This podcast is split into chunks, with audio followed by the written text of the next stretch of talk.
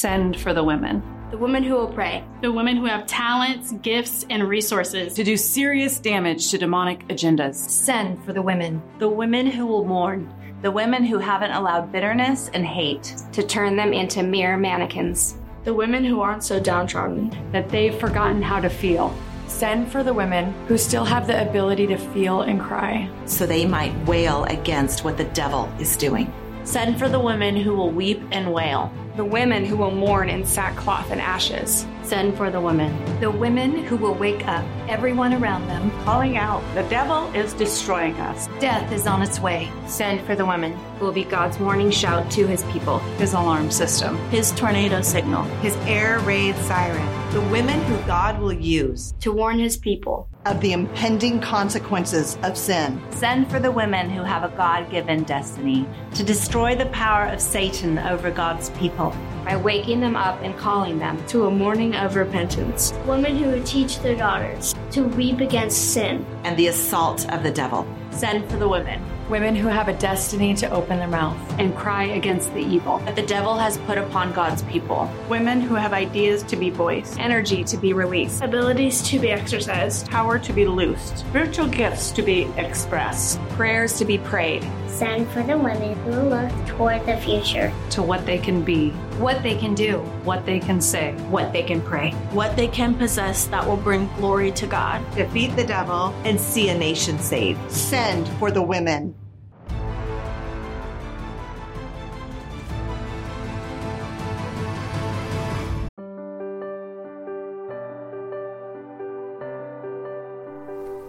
Hey everyone, welcome to the Busy Believer Show, where we study the Word of God and apply it to our daily lives.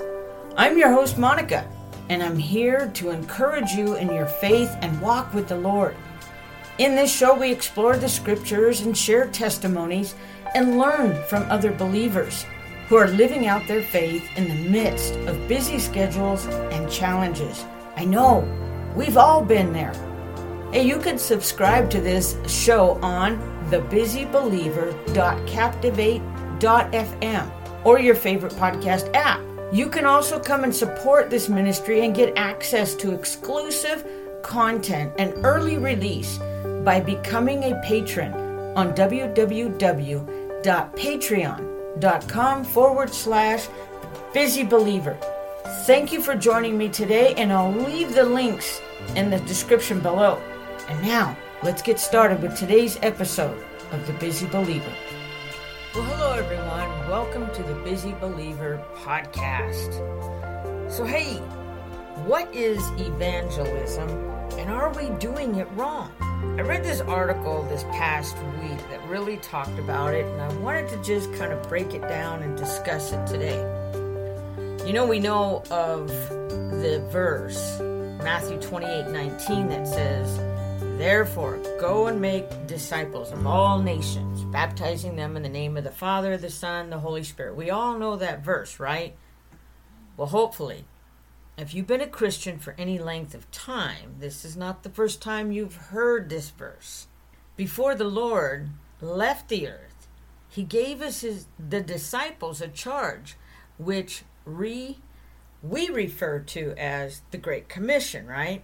This is a command for us to share the gospel and to make followers of Christ, which is what a disciple is, right? One who follows.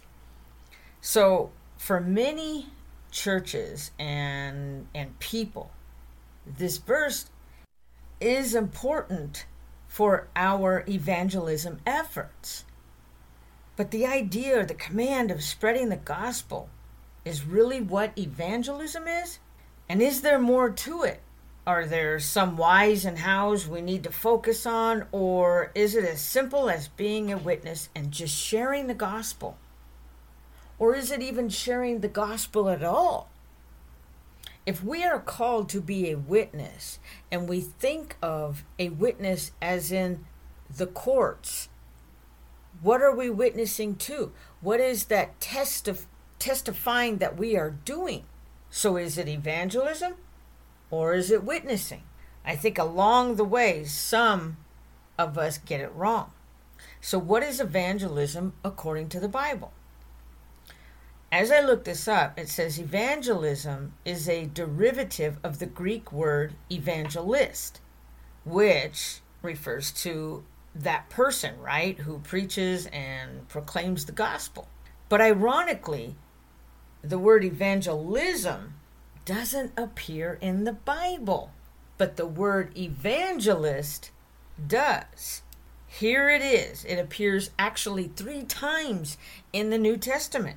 The first one is in Acts 21:8, and it says, leaving the next day, we reached Caesarea, however you say that name, and stayed at the house of Philip the evangelist, one of the 7. Okay, here's the second one now. It's in 2 Timothy 4, verse 5. And it says, but you keep your head in all situations, endure hardship, do the work of an evangelist, discharge all the duties of your ministry. All right, so then I found a third one, which says in Ephesians 4:11, So Christ himself gave the apostles, the prophets, the evangelists, the pastors, and the teachers. And then it goes on, into verse 12. So we could see from scripture that evangelist is the title, but evangelism is a role or a function here. So this led me to an interesting question. Who is responsible then for evangelism? And even though there is a title of evangelist, we know that every Christian is responsible for evangelism. Some will even, I would say, some will do it on a bigger scale than others. We all know what, what's his name? Graham did it. Billy Graham. I don't know why I drew a blank. Billy Graham did it. We know Mario Murillo's out there doing it. We know Lance Walnut. We can list names of favorite people that we know have gone out there and did the tent thing of spreading the gospel.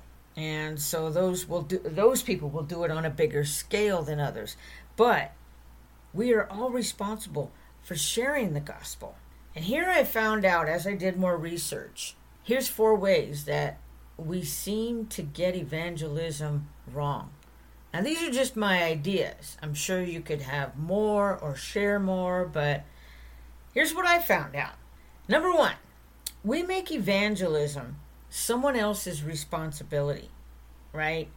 I mean, there are many Christians who never tell anyone about their faith in Christ. They're just like that closet Christian because they believe it's the pastor's job, or it's kind of like the whole thing of, don't tell, there won't be any drama. You don't want to be known as the Christian. Oh, I can't say anything around you because you're the Christian. I mean, have any of you been there? I really have. I think I've been there a couple times where I've had people that I've been out hanging out with, and they know that I'm a Christian. They've cussed up a storm, and then they look at me and they're like, "Oh, I'm sorry. I forgot. You don't cuss," or "I'm sorry, you're a Christian." And I'm like, I'm not the one that you have to say sorry to, or I'm not the one that is in trouble, or you got to answer for what you say, not me. My life's right with the Lord. So stuff like that, that's what I'm talking about. But while it's true that one of the responsibilities of being a pastor is, yes, to proclaim the gospel, but that responsibility doesn't just lie with the pastor. See, this is how I look at it. If the church in Acts only depended on the 12 disciples to spread the gospel, right, it would not have moved as quickly or been as impactful. See, everyone plays a role, and so do you, so do I. See, our role and sharing the gospel is just as important as the pastors, because there are people that you can reach that I can't, or that pastor can never reach. Secondly, we seem to try to bring people to the gospel when we should be taking the gospel to the people. And so I know this thought might initially sound strange, so hear me out. So many times I think that we limit our evangelism efforts to inviting people to church, and we think, okay, I've done my part, I bring them to church, now pastor, save them. And people think that. So now, even though there's nothing wrong with inviting people to church, and if you're doing that, then great, keep doing it. Maybe it is for that person to finally hear something that strikes a chord in them that actually brings them to the saving grace of the Lord. But here's where I have a question for you. What if they don't come? What do you do then? See, the only Jesus that they may ever see is in you. And it is our responsibility to show that. Inviting people to church is trying to bring them to the gospel, right? And there's nothing wrong with inviting them. But the command is not to bring people to the gospel, but to bring the gospel to the people, like I said earlier. So let's look at Romans 10, verse 13 to 15, all right? And it says, "For everyone who calls on the name of the Lord will be saved." Paul says, "How then can they call on the one they have not believed in? And how can they believe in the one of whom they have not even heard? And how can they hear without someone preaching to them? And how can anyone preach unless they are sent? As it is written, how beautiful are the feet of those who bring good news." And see, and if you listen to my first series that we actually did, and it was Ancient Wisdom Unveiled about the Armor of God, and we studied the shoes of the gospel of peace, right? And how there's different gospels that we take to people, the gospel of Jesus, the gospel of the kingdom. And so isn't it interesting how Paul says, how beautiful are the feet of those who bring good news.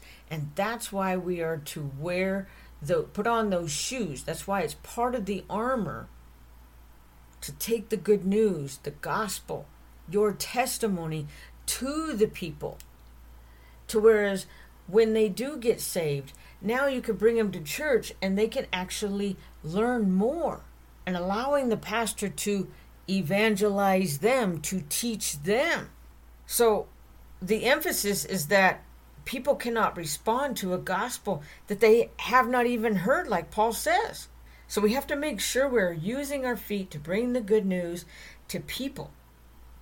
And there are many people who will never step foot in a church, whether because they have a poor taste in their mouth, or there's that mundane, boring, and you probably know some of them. It could probably be you.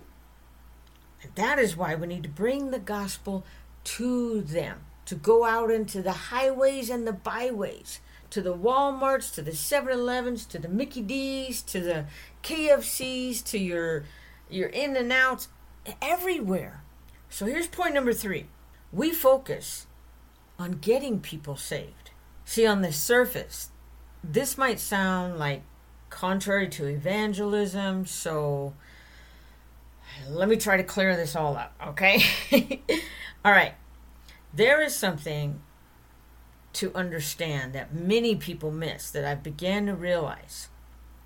And it's when we evangelize, or when we think about evangelism, it is proclaiming the gospel, right?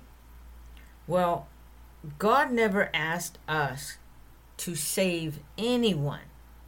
Think about that. He asked us to preach the gospel. He asked us to go out into the highways and the byways. He asked us to take the gospel to our community. We cannot get people saved because that is a choice and decision that they must make. And the only one that can save them, as you well know, is the Lord God himself. He saved you. He saved me. He's the only one that can save. So we are not responsible for getting people saved because that is totally beyond our control and our ability, right? Wouldn't you agree? I thought so. All right. See, we are responsible for sharing the message, giving that testimony, bringing the gospel, allowing the Holy Spirit to work in that person's heart. That is what Paul wrote to the church in Corinth. He even says this in 1 Corinthians 3, 6, verse 6 to 7. And I'm reading all these verses, even though you don't hear me flipping through my Bible today. I'm reading all of my verses from my Bible app. I tagged them so I can get to them real quick.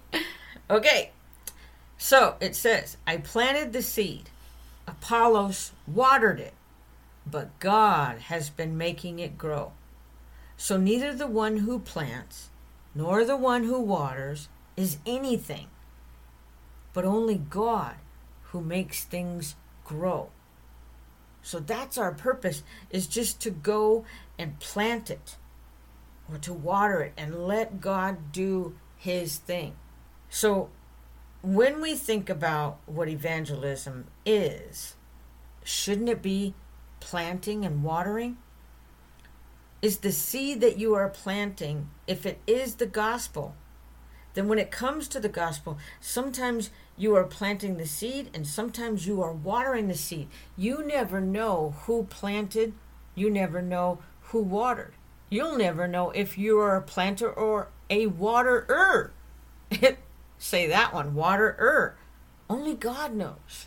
And it's bringing each person into that individual's life to spread the gospel. Whether you are a planter or a waterer, God will lead us to the people. God will open up a way for you to share. And all that you have to focus on is the planting or the watering. And if you do that, you have done what God wants you to do. So, now, this doesn't mean that we do not care if a person gets saved or not. No, right? Because we do. It's important to know, you know, if that person got saved, it'd be great to follow up and say, wow, you know, we never know. But it does mean we are responsible for sharing the message and leaving the outcome in God's hands. And it holds true for even me. You know, many of you know about my husband and how he doesn't believe. And he has no interaction with anybody outside our home. Now, sure, when we go to the store, he says hi to the cashier, make somebody laugh, you know. But the only true gospel that he hears is from me. And so I have to continue to be a planter and a waterer. And it seems like now it's like I've planted the word. And it seems like now that God is having me water it. Because I've actually seen him go, you know what, babe? I found out that nowhere in the Bible does it say that 3 wise men actually brought all of the gifts to this supposed Jesus when he was born in a manger. And I said, really? And he goes, yeah, it never says it in the Bible. I figured he just picked it up off of, you know, something online that he read on his Facebook post or something. And I was like, contraire, mon frere. And I flipped over to Matthew and I read him. Here's the proof. Here's what the magi, however you want to pronounce it. That's what these guys were called way back then. It was the word for the wise men. Now, to give them credit, I'll share this story with you. See, there was a time where he came up and he asked me, he's like, okay, babe, what was the fruit in the supposed garden when Adam and Eve, when they ate the fruit, right? The forbidden fruit. What was the fruit? Well, I was like knee deep on my phone, social media scrolling, right? And I just responded automatically without even thinking, the apple. He goes, no. And then he caught my attention. And I was like, wait a minute, what? What did you just say?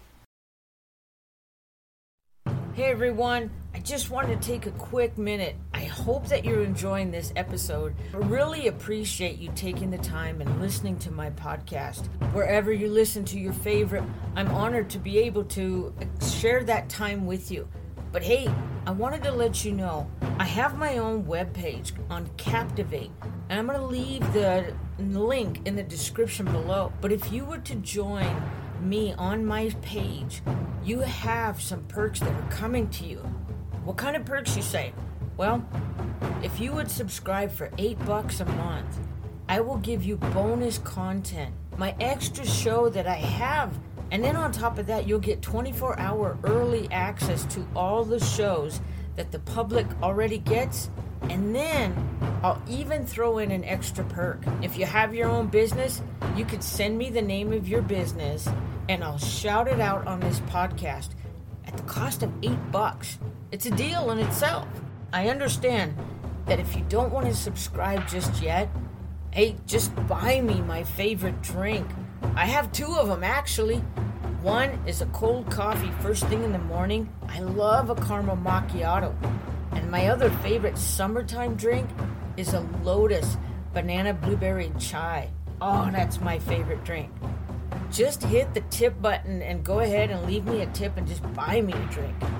All right, with all of that, I just want to say thank you. And let's get back to the show.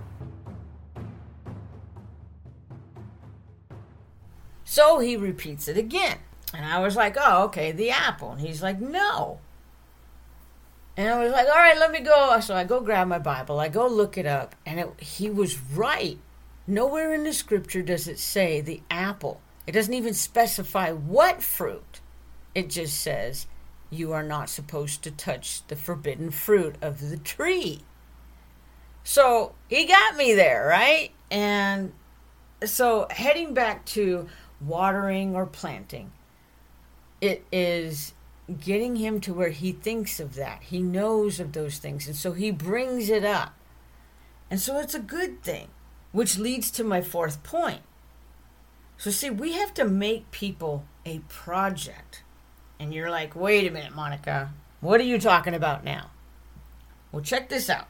One of the biggest mistakes I have seen people make in their evangelism efforts, right, is that they make people their salvation project. And I have been guilty with that, even with my own husband. I've tried this. And so what I mean is that they are only interested in them because they want to share the gospel. And if they do not respond the way that they want them to respond, then they lose total interest in them. Case in point, I met one of the veterans online. And at first, he was like knee deep in Muslim. And he started talking to me, and I started sharing the word with him. And he ended up praying on Twitter and accepting the Lord. And so each time that I would talk to him or run into him on Twitter. It's like, hey, how you doing? You know, I read this today in the Word, and I did this, and how you been doing, everything, and trying to encourage him because he was in another state. And he was getting down. He didn't know where to go. He didn't know. And so I began to look for churches that are in his area. I was like, man, brother, go check this church out. You know, it's in your area. Go check it out. Go let them know that you're a brand new Christian. You're a vet. And they'll work with you. And they'll teach you. And he's like, I don't know, you know. And vets, we kind of tend to stay away from a lot of things, right? Well, he ended up, because he was lonely, he didn't have anybody to school him. And I wasn't going to be mom and stay with him the whole time and hold his hand and teach him. Well, he ends up converting back to Islam or Muslim, whatever you want to call it. And he actually sent me a private message, and he was like, so does that mean you're never going to talk to me again? Because I left Christianity and I feel better with Muhammad and all that. And I was like, you know, no, I won't. I won't just dump you. You're a veteran. And I said, but I will not discuss religion anymore with you, this Muslim, Islam, whatever, you know, whatever he went to. I said, I will not discuss that anymore. And he was like, fair enough. And every now and then, you know, I see him and say hello. But it goes back to that people tend to make somebody a project. I've got to get them saved at whatever the cost is. I'll buy burgers for them. I'll get this. I'll do that. And it's not right. We have forgotten about the person. And it's not actually the heart of evangelism. Sometimes evangelism requires you to play the long game where you don't just share the gospel and leave, though. But you invest yourself in the lives of those you are trying to reach. When you see actual potential of an interest, that they are listening, they're asking questions, they keep showing up. They don't shut you down when you share the gospel. Those you're like, okay, so the watering is doing a little difference. I see a little difference in them. And this will include praying for them. We have to pray for them. Loving them, to make sure that our intentions are right and that we genuinely care about their lives and their situation. Not to become a counselor to them, though, because that's not what you're here for. But doing this and showing real interest in who they are will eventually open the doors to just share the gospel, right? And you're like, well, Monty, I don't know how to share the gospel. Yes, you do.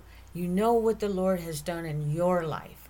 You share that. And the Lord says not to even worry about what you will say, because he will send the Holy Spirit to you and he will help you and give you what you are to say at the perfect time.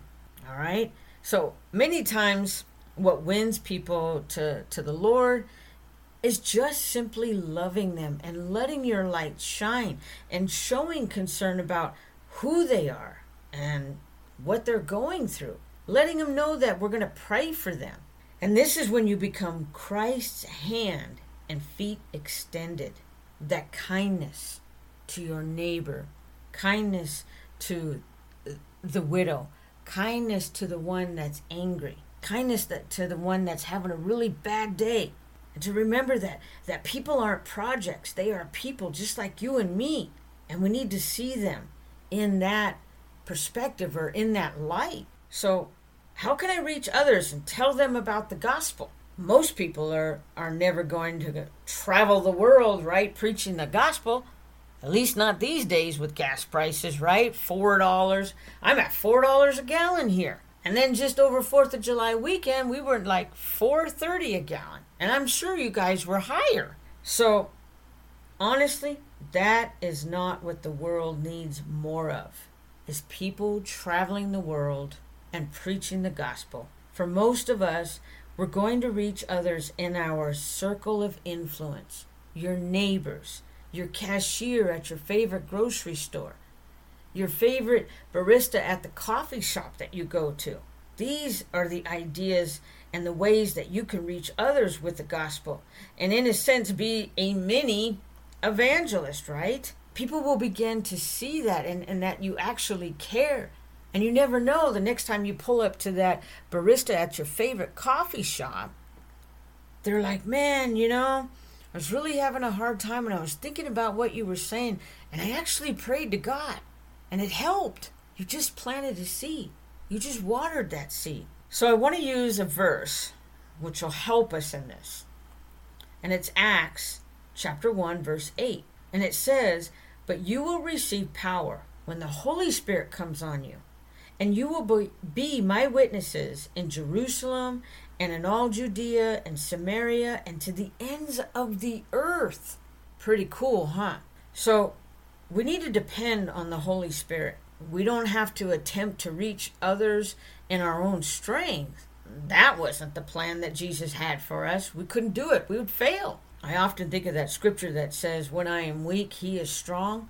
And when I am strong, he is stronger still. So see, Jesus' plan was to fill people with the Holy Spirit, which would empower and embolden people to go forward and proclaim this gospel, this good news that we all hold in our hearts, and to not be those closet Christians. It was true then, and it's true now.